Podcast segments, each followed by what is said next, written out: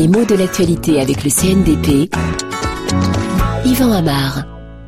Nous sommes en France actuellement dans une période d'entre-deux tours, c'est-à-dire entre deux tours de scrutin. Donc on imagine l'activité intense qui se déroule entre les deux journées où on va voter, et le succès du Front National aux élections cantonales dimanche dernier conditionne beaucoup de réactions. Surtout chez ceux qui sont actuellement au pouvoir, qui appartiennent à ce qu'on appelle souvent la droite classique. Alors les réactions sont variées, différentes en ce qui concerne les consignes de vote. Qu'est-ce que c'est les consignes de vote ? Ce sont les recommandations faites par des politiques à leurs électeurs dans la situation où ils ne sont plus dans la course. On ne peut plus voter pour moi, mais je vous conseille de faire ceci ou de faire cela. Un exemple, lorsqu'un candidat socialiste est opposé à un candidat du Front National, quel conseil donner quand on est à l'UMP ? Il y a deux possibilités. Ou bien on dit, faites ce que vous voulez, après tout, vous êtes grand, vous êtes majeur, ou bien votez pour le socialiste, comme ça vous barrerez la route au Front National. Et dans cette dernière hypothèse, on dit qu'on met en avant un front républicain. Ah, front républicain, c'est l'expression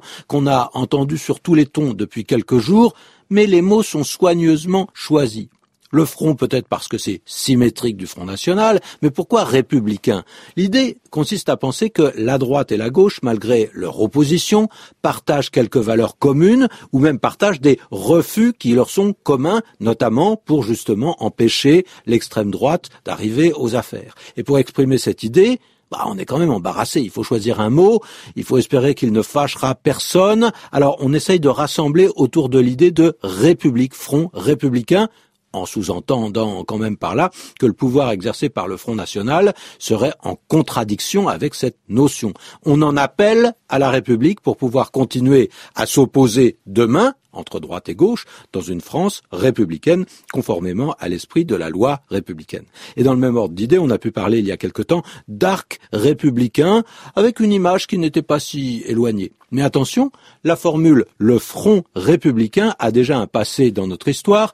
Elle apparaît à l'extrême fin de l'année 1955, d'abord sous la plume du journaliste Jean-Jacques Servan-Schreiber, et à l'époque, ce qui fait peur, c'est le succès des populistes qui se retrouvent derrière Pierre Poujade. Et ce qu'on appelle le poujadisme met très fortement en cause le système parlementaire. Alors ce système parlementaire est très différent à l'époque, c'est la 4e République et pas la 5e. Les gouvernements, les combinaisons se succèdent, mais les attaques de la droite la plus dure mettent en cause les fondements démocratiques du régime et renouent avec les militants anti-républicains, anti-parlementaristes, dit-on parfois, d'avant-guerre. C'est pourquoi on parle de front républicain pour leur faire barrage.